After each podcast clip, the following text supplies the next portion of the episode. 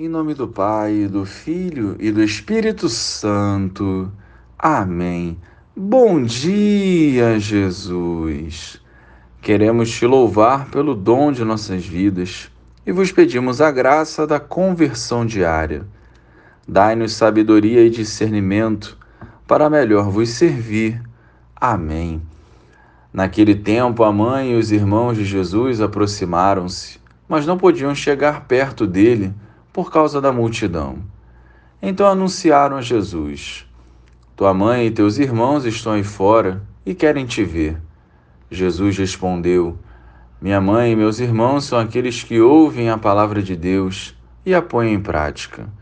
Louvado seja o nosso Senhor Jesus Cristo, para sempre seja louvado.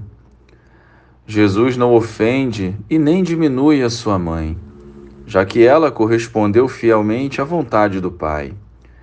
Mas nos exorta que, para sermos da sua família de fé, é preciso viver a palavra em nosso dia a dia.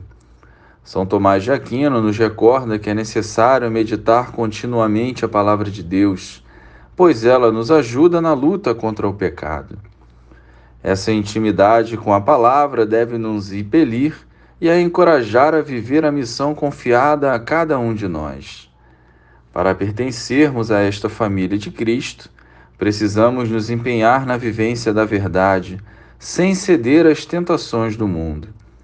Maria e tantos outros santos souberam, pela força do Espírito, viver no cotidiano a profundidade da palavra.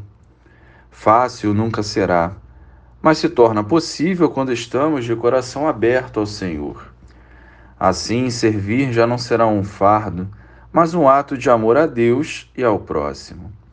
Se vivermos fielmente a palavra, não tenho dúvidas que o Senhor nos honrará. Não esqueçamos, é viver a palavra por completo e não apenas aquilo que nos agrada. Glória ao Pai, ao Filho e ao Espírito Santo, como era no princípio, agora e sempre. Amém.